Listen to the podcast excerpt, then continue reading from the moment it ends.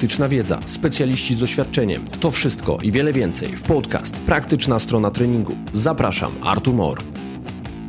Cześć, witam serdecznie w kolejnym odcinku podcastu Praktyczna strona treningu. Jesteśmy w trakcie lata, właściwie w trakcie upałów, ale poruszymy nieco zimowego tematu.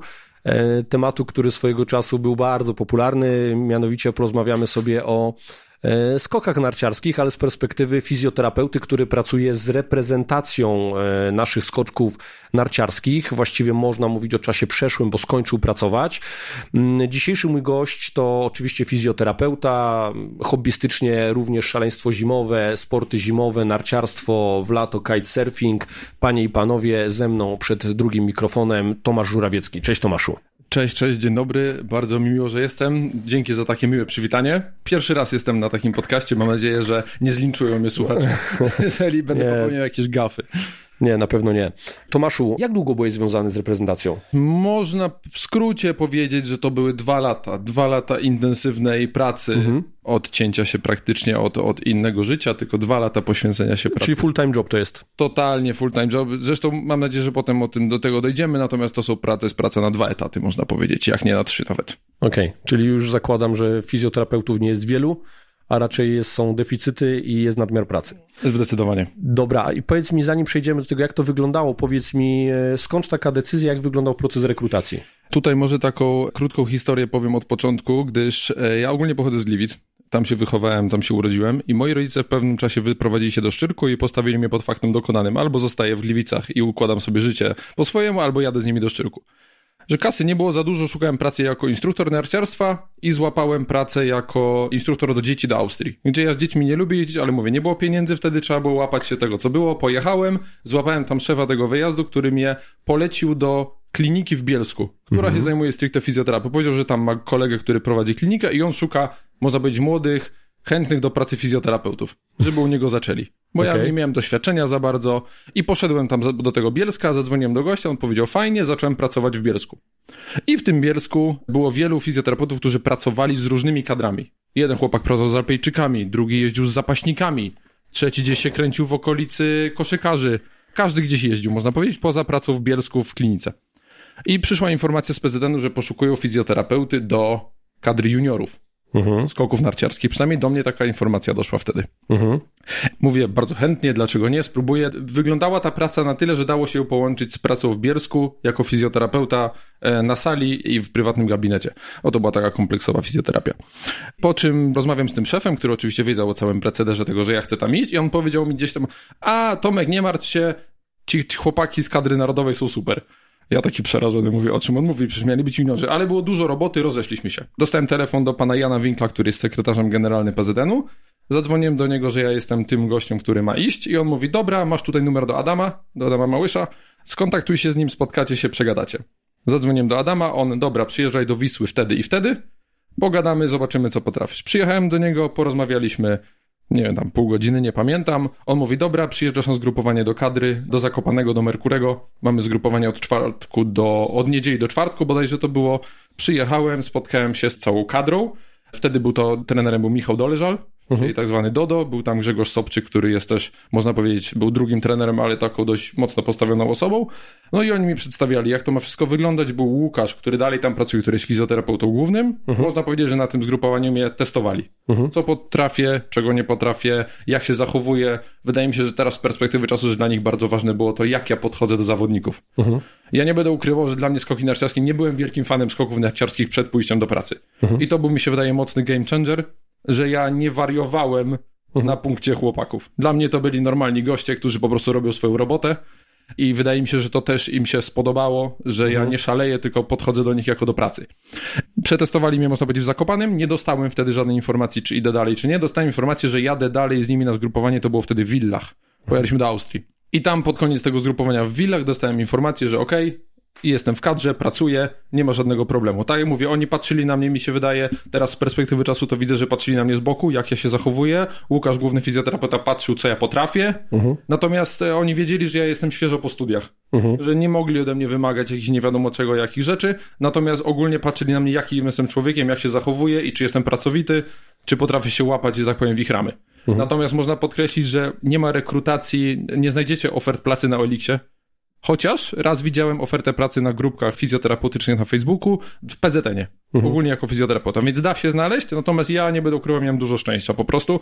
Czyli ta rekrutacja bardzo często wygląda w ten sposób, że wysyłane jest y, zapotrzebowanie, ta informacja do jakichś ośrodków współpracujących z tak, PZN-em, tak? Tak, bądź do osób z, z branży, że tak powiem, już w PZN-ie. Wiem, że były jeszcze ponoć jakieś inne osoby, mhm. za mną, natomiast nie mam wiadomości i, i wiedzy, co z nimi, mhm. jak oni się zachowywali.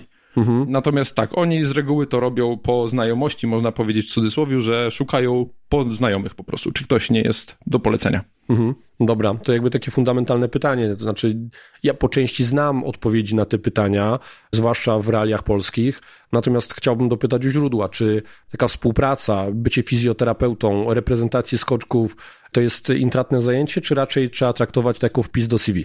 Jakby to powiedzieć, na pewno to jest wpis do CV. Mhm. To na 100%. To mogę tutaj podpisać się obiema rękami, że to jest wpis do CV i można z tego odcinać potem kupony jak się odejdzie z tej pracy. Na pewno. Czy jest to intratne zajęcie? Powiem tak, jeżeli na przykład jak ja pracowałem w kadrze, Piotrek Żyła zdobył Mistrzostwo Świata na skoczni normalnej, z tego co pamiętam, i to jest super budujące, cieszysz się z tego, że jesteś, można powiedzieć, jesteś jedną z części tej maszyny, i to jest na pewno super.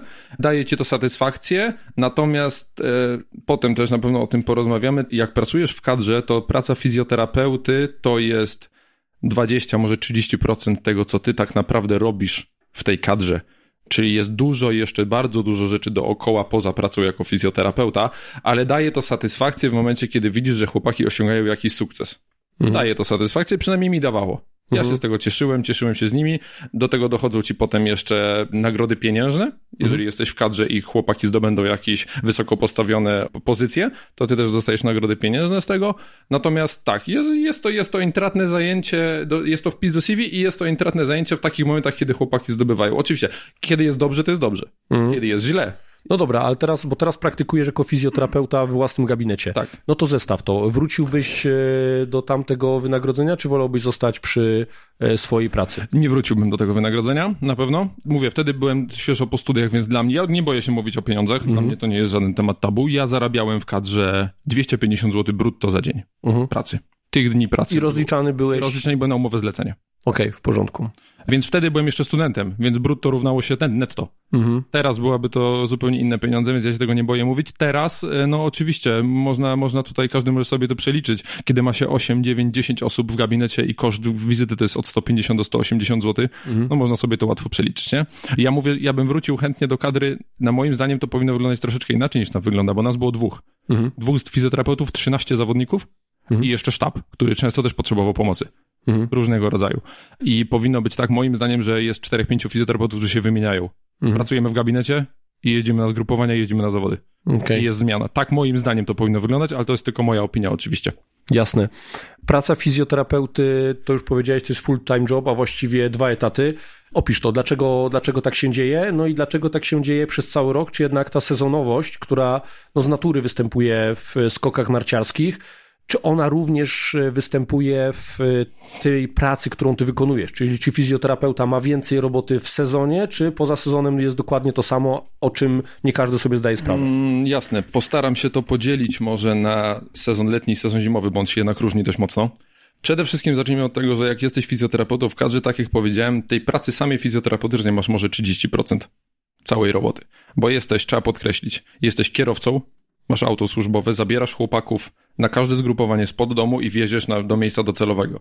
Nieważne, czy to jest Courchevel we Francji, czy to jest Villach w Austrii, czy to jest, e, nie wiem, Brotterode w Niemczech.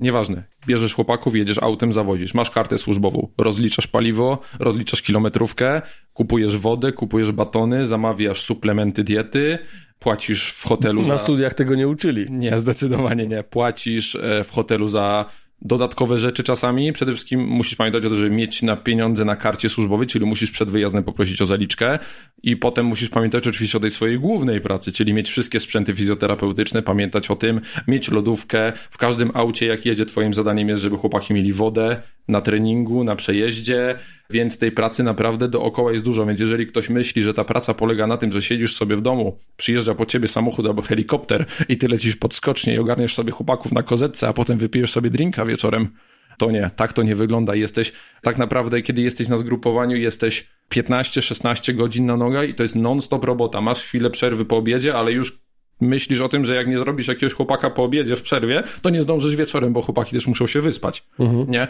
Więc y, dzieląc to, tak jak mówię, na lato i na zimę, mogę to tak w skrócie powiedzieć, że w zimę jest, e, no można powiedzieć, że ja byłem 250 dni, 200-250 dni w roku poza domem. No i siłą rzeczy to jest praca, tak? To jest praca pełna, czyli przykładowo jedziemy na zgrupowania, zgrupowania z reguły zaczynały się w niedzielę, czyli w niedzielę, mówimy o le lecie. W mhm. niedzielę wieczorem musisz być w danym miejscu już w Europie z chłopakami samochodem, musisz już tam być na kolację z reguły na 18. Czyli musisz już sobie to kalkulować, o której musisz wyjechać, ilu masz zebrać i potem dopiero wyruszyć w drogę. Więc dojeżdżasz na 18, dajmy w niedzielę, Poniedziałek, wtorek, środa, czwartek jest zgrupowanie w danym miejscu i w czwartek po obiedzie wyjeżdżasz do domu. Czyli niedziela, czwartek wracasz, weekend z reguły masz wolny w sezonie letnim i wtorek, środa jesteś na, na treningu kolejnego tygodnia w Zakopanem albo w Szczyrku. I z reguły po tym treningu w wtorek, środa z reguły, może nie zawsze, z reguły wyjeżdżasz na kolejne zgrupowanie. Albo wracasz do domu na przykład na czwartek i w piątek albo w sobotę już się pakujesz, żeby w niedzielę wyjechać. To wszystko zależy, gdzie jedziemy, bo jak jedziemy po Europie tutaj blisko, typu Austria, Niemcy czy Czechy, to jedziemy na cztery dni, ale na przykład jak już lecimy do Courchevel, do Francji, czy chłopaki lecą, a my jedziemy, to to jest już 9-10 dni. Ty o tym wszystkim, co mi teraz mówisz, wiedziałeś w momencie, kiedy podejmowałeś decyzję, czy raczej to było, było zaskoczenie? Nie, dla mnie to było zaskoczenie i ja może nie tyle, że byłem zły, co miałem lekkie, lekki problem z tym, że nikt mi o tym nie powiedział, natomiast potem zrozumiałem, że dla tych chłopaków, którzy mnie zatrudniali, którzy tam pracowali, to było normalne. To była norma. Oni od małego ci wszyscy trenerzy, ci serwismeni byli w jakichś kadrach narodowych. I oni wiedzieli, że to jest tak poukładane z natury. To jest standard po prostu, mm -hmm. że mhm. ty nie jesteś tylko serwismenem. Ty jesteś serwismen plus kierowca plus to, to, to i musisz, się, musisz być mega multifunkcyjny. Dla mnie to był szok.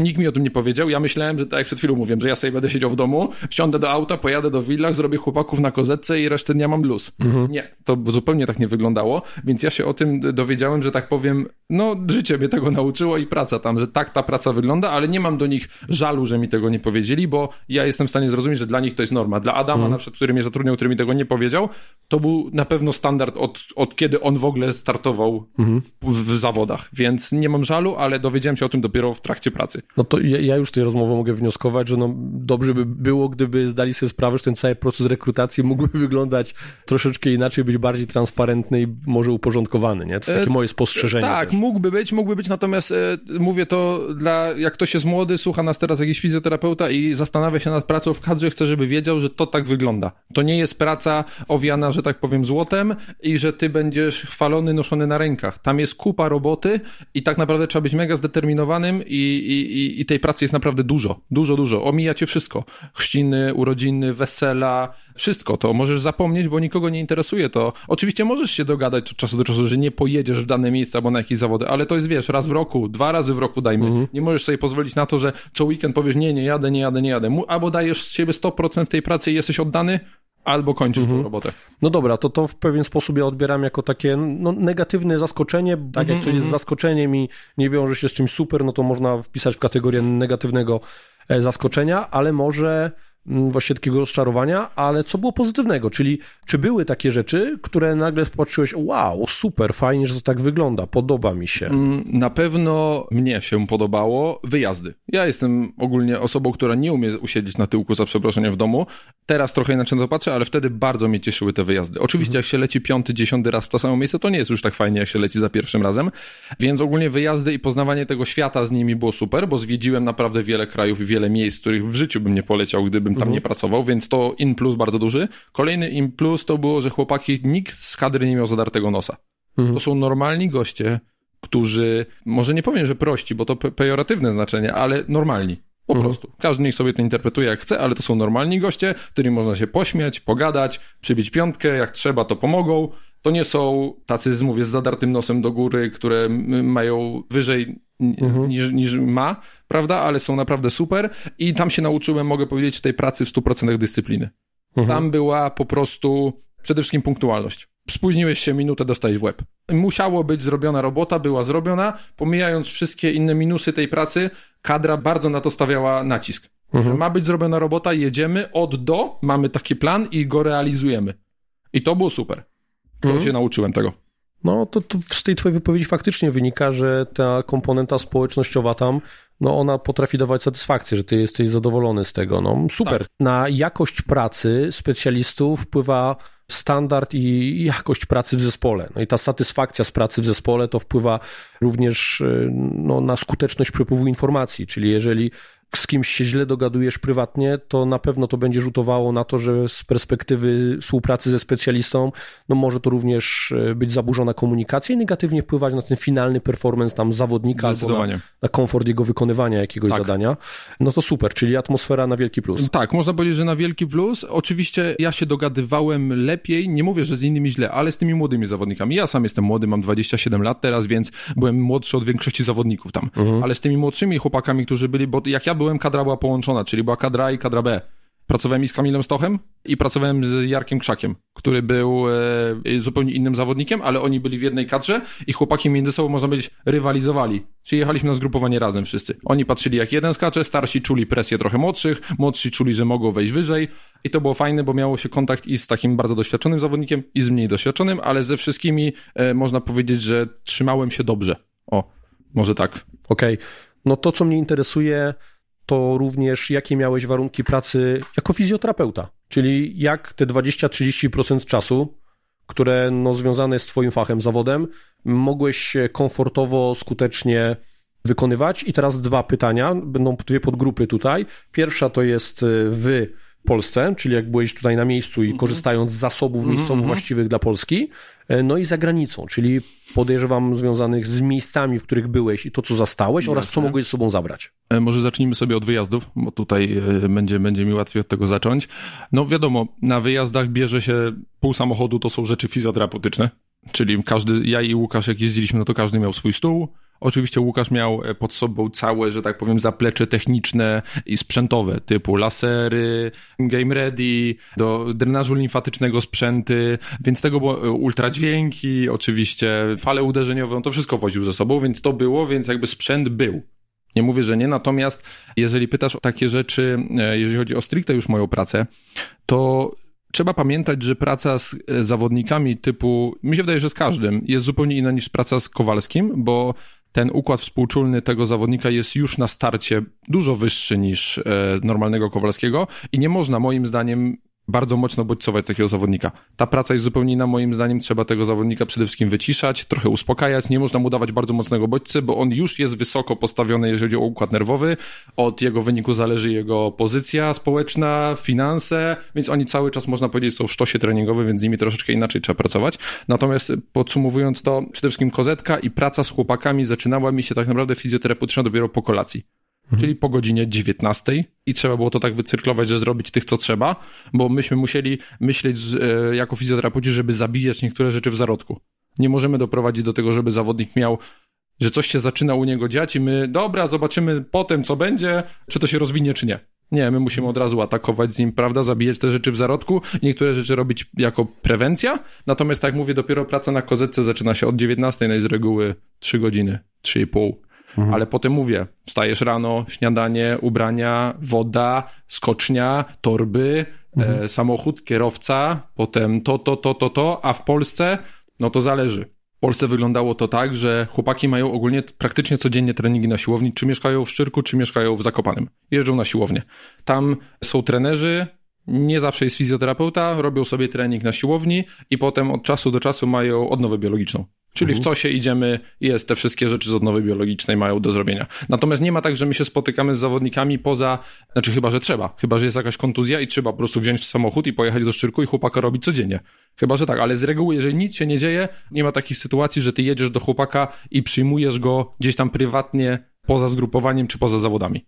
Tego nie ma. Mhm. Pracujemy albo na zgrupowaniu, albo na zawodach, jak jesteśmy z nimi. Ta infrastruktura kiedy były jakieś zawody na akurat w Zakopanem, nie mogą mm. być e, zawody, ale kiedy były zgrupowania w Polsce i za granicą dla fizjoterapeuty, gdzie był większy komfort, gdzie te ośrodki są lepiej wyposażone? Czy w tej chwili już się jakby to zrównało, czy jednak jest cały czas ten kontrast? Wiesz co, jak spaliśmy na przykład w COSie, to mieliśmy dostępną tą całą odnowę biologiczną, no bo jednak COS, czyli Centralny Ośrodek Sportu Zakopany na przykład czy w Szyrku, no wiedział, że skoki narciarskie, no to nie było żadnego problemu, żeby sobie załatwić tą odnowę biologiczną, jeżeli była potrzeba, ale to było wszystko zaplanowane. Na odnowę biologiczną nie ma za bardzo czasu Mhm. Jeśli chodzi, jedziesz na zgrupowanie, czy jedziesz na, na zawody. Naprawdę, możecie sobie wszyscy jakby uświadomić, że tam ciężko jest igłę wsadzić po prostu w ten czas. Nie ma za bardzo na to czasu, więc tak naprawdę bierzesz stół, jak jesteś fizjoterapeutą, dostajesz dwuosobowy pokój sam, zawsze, mhm dostosowujesz go pod siebie, czyli łóżko wyjeżdża gdzieś zawsze pod ścianę albo pod e, okno i rozstawiasz na środku kozetkę. I to jest twoje miejsce pracy, nie? Przede okay. wszystkim. Tak to wygląda, że ty tak naprawdę jesteś ty, twoje ręce, kozetka i zawodnik. Dobra, to teraz e, dalej pozostańmy w specjalizacji fizjoterapii.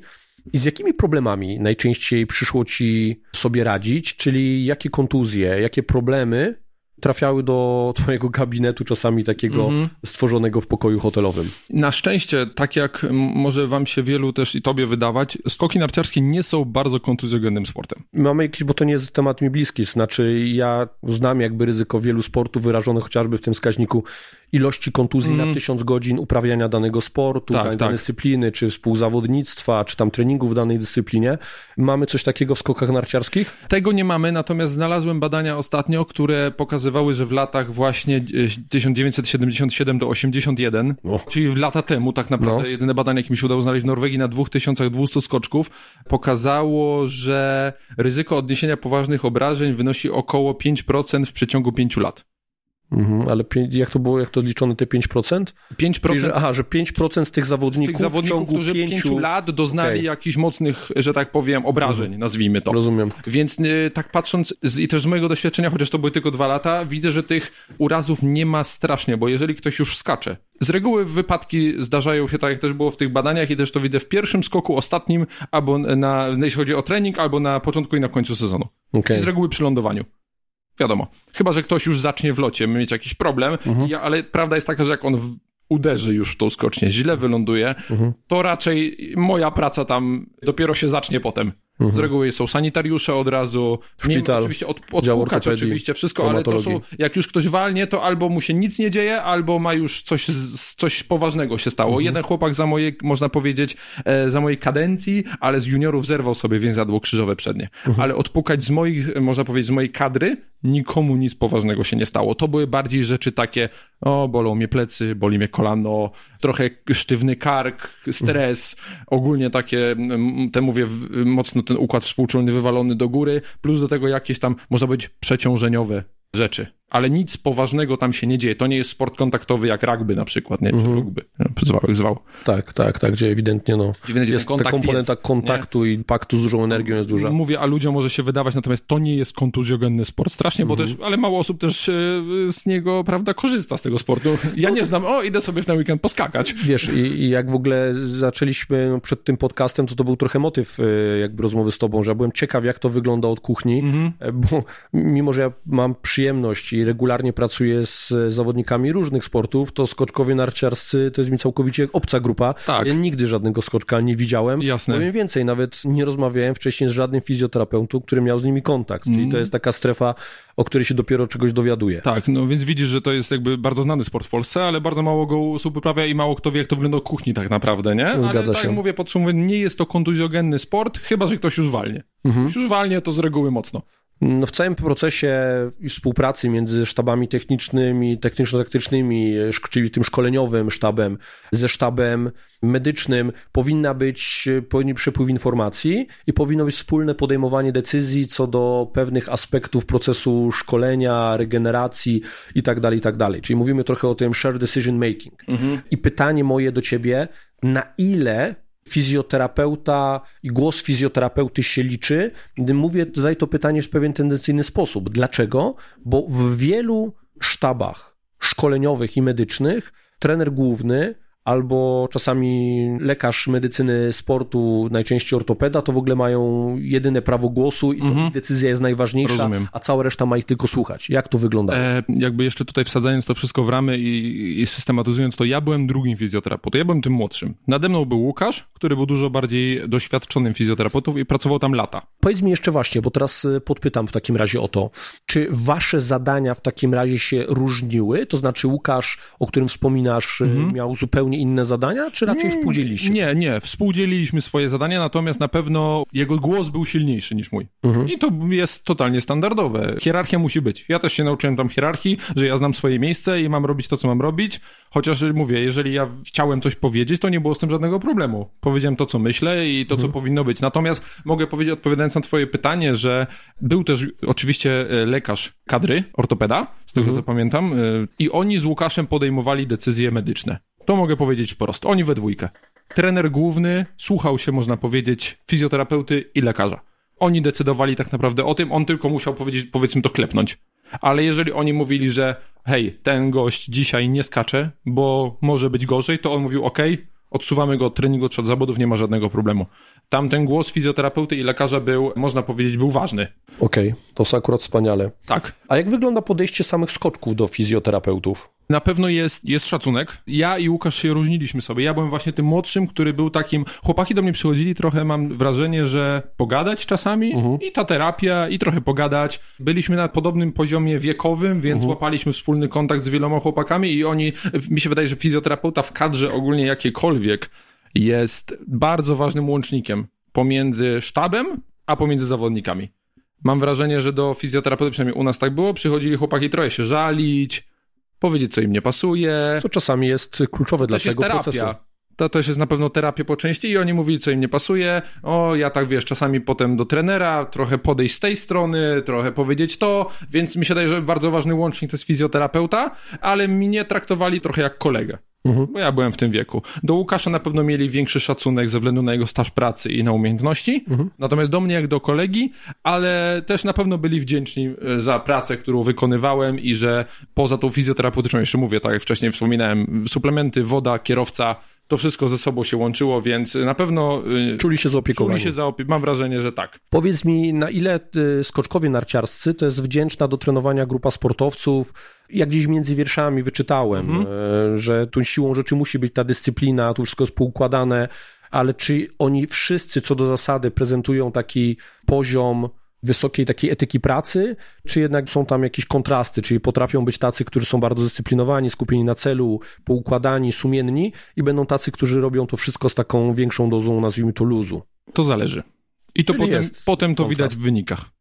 Aha, no, no, i którzy mają lepiej? No wiesz co, no nie będę, nie chcę tutaj rzucać absolutnie słowami, natomiast widać jak ktoś podchodzi, i to mi się wydaje, to nie tylko w skokach narciarskich, ktoś podchodzi do roboty, okej, okay, nie pójdzie mu jeden sezon, drugi, ale trzeci pójdzie do góry. Ktoś olewa, ktoś mniej podchodzi do pracy, ktoś bądźczucznie, że tak powiem, podchodzi do treningu, zaczyna spadać. Oczywiście jest, e, są wyjątki od tego, wiadomo. Czasami najgorsi są ci, którzy są takimi talentami, tak. którzy dzięki temu talentowi tak. mogą osiągać sukcesy, olewając wiele rzeczy. Ale jednak wydaje mi się, patrząc tak tak globalnie, jak już ktoś wchodzi do tej kadry, to bardzo nie chce z niej spaść, nie? I okay. widać, że chce się może nie podobać, ale chce dać siebie wszystko, żeby ten trener główny zauważył, że widać to poza tym i to było super, jak prowadzili kadrę, że ta kadra była wymieszana.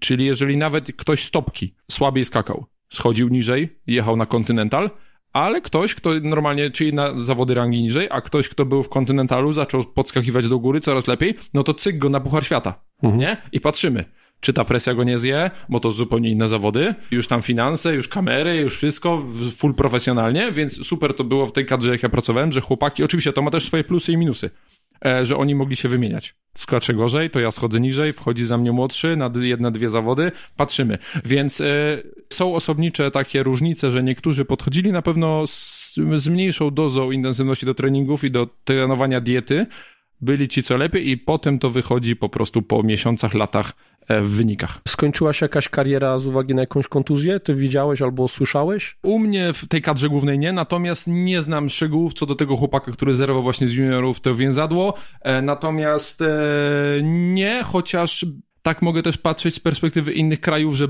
tam bardzo dużą rolę w, tej, w tym sporcie, nie wiem jak to, po, po, nie wiem jak to porównać do innych sportów, odrywa głowa. Okay. To jest po prostu. Presja, tak? Presja i to jest kosmos. Ile głowa daje mhm. na skoczni. Bo to się może wydawać dla niektórych, to jest chwila, moment całego ruchu skoku. No to jest wybicie się, utrzymanie się w locie i to ten cały proces trwa ile? nie wiem, 40 sekund może, no minuta nawet nie. I to nie jest taki bardzo wycieńczający sport na długim okresie czasu, ale bardzo dużo głowa daje. Mhm. Bardzo dużo i to mogę powiedzieć, widać to było też po chłopakach, że trzeba mieć po prostu mocną psychę do tego sportu, żeby tam u góry się utrzymać. Ale to spowodowane taką presją związaną z zawodami, czy z jakąś obawą o o samo bezpieczeństwo tego skoku, a czasami lotu, no bo jeżeli mówimy o tych takich mm -hmm. lotach narciarskich, no to no nie, no to jest są kosmiczne, nie? Czy, tak. czy, czy, ich to rusza? Bo takie e, moje pytanie. Chyba nie, chociaż jak jeździłem z chłopakami i niektórzy pierwszy raz wchodzili na mamuta, no to mieli, e, tam mówili pełne gacie, okay. nie? gdzieś tam w planicy albo... albo w, no. Wiesz, dlaczego, do czego odnoszę? Jak wejdzie sobie ktoś na pierwszą, lepszą skocznię narciarską, jeżeli mówię o tych wielkich, tak. wejdziesz na szczyt, popatrzysz w dół, mówisz, ja mam z tego zjechać, to jest kosmos. dopiero skoczyć. Tam nie widać w ogóle tak ze jest. skoku, nic tam tak nie jest. widać, tam widzisz tylko próg i koniec. Jak wjechałem sobie na w planicy na mamuta, bo tam była tyrolka zawieszona, no to to w ogóle z dołu wygląda ta skocznia gorzej niż z góry. Z mhm. dołu to jest w ogóle jakiś absurd, to wygląda jak budynek jakiś w ogóle mhm. wielki jakiejś korporacji, więc jest po prostu ogromny, ale wracając do tego, wydaje mi się, że na pewno chłopaki z tyłu głowy mają, że to jest niebezpieczne, co robią. Na 100%. Oni o tym doskonale wiedzą, że to, ale no to już zaszło tak daleko, no że trudno teraz. Trochę wiadomo, oswoili ten strach. Oswoili to, ten pierwszy skok jest zupełnie inny niż tysięczny. Mhm. Wiadomo, dla niej, ale oni na pewno mają z tyłu głowy i zawsze mówili to, że to jest, to jest niebez... czasami niebezpieczne i widać w locie, jak ktoś na przykład pójdzie mu coś nie tak, trochę się zawaha w tym locie, coś wyglądało niefajnie, to oni na dole są trochę zestresowani, że to nie wyszło tak, jak powinno być i wiedzieli, że to mogło być niebezpieczne i skończyć się źle.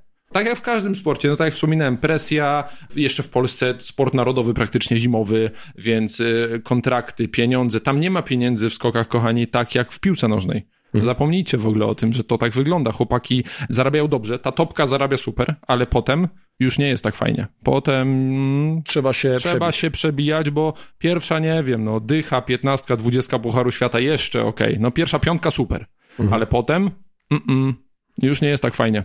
Jakiego rzędu mniej więcej są kwoty?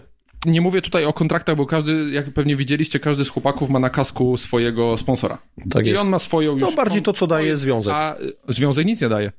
Okej. Punkty z Pucharu Świata dają. Dobra, to ile to? Jeden punkt, z tego co pamiętam, to jest 100 franków.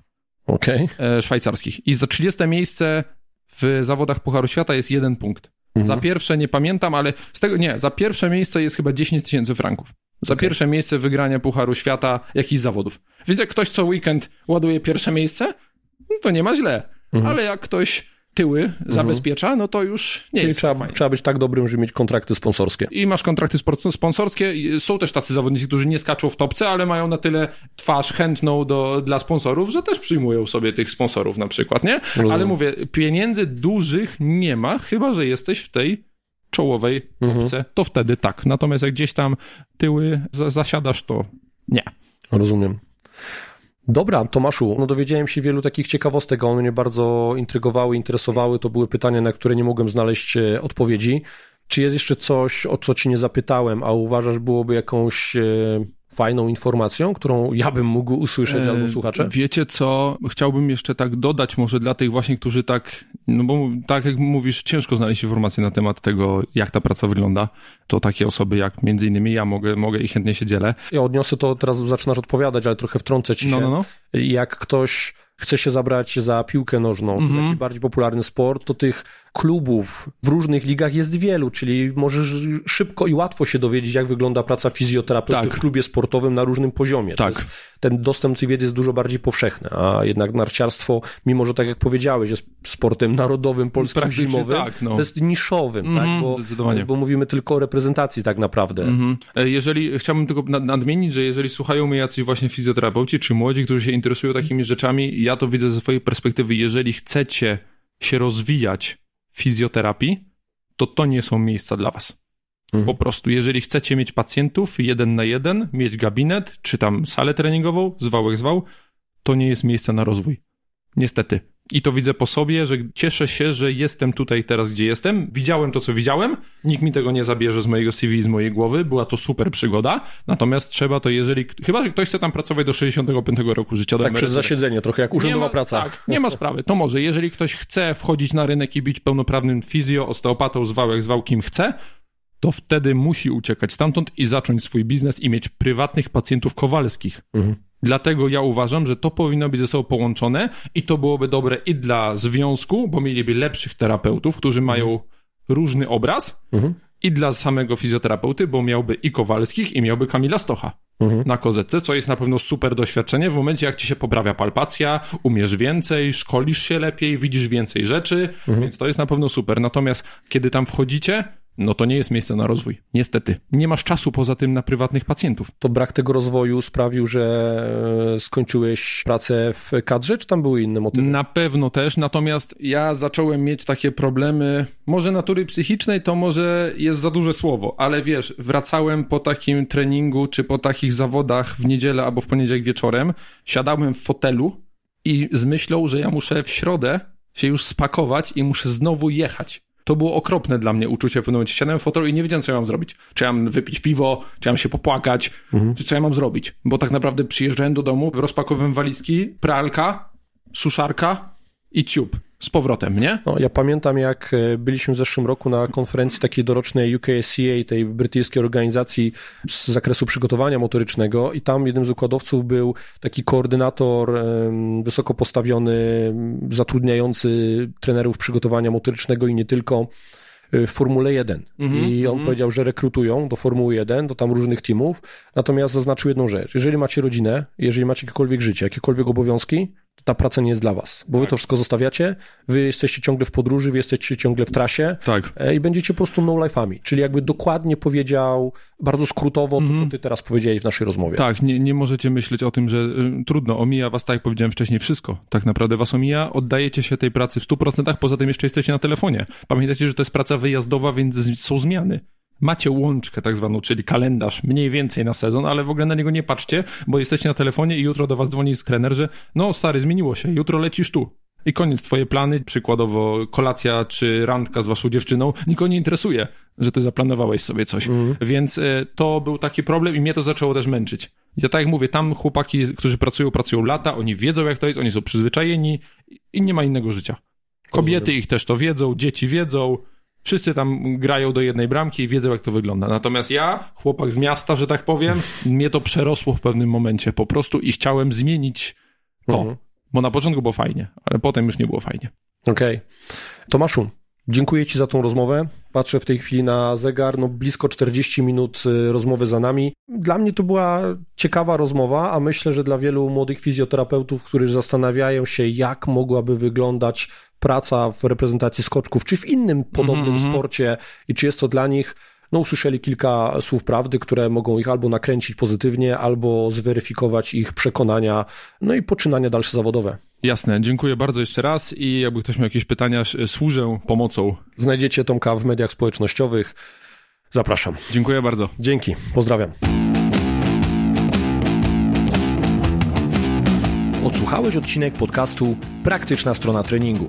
Jestem właściwie pewien, że zainteresuje Cię mój drugi podcast o nazwie Praktyczna strona dietetyki. Polecam Artur Mor.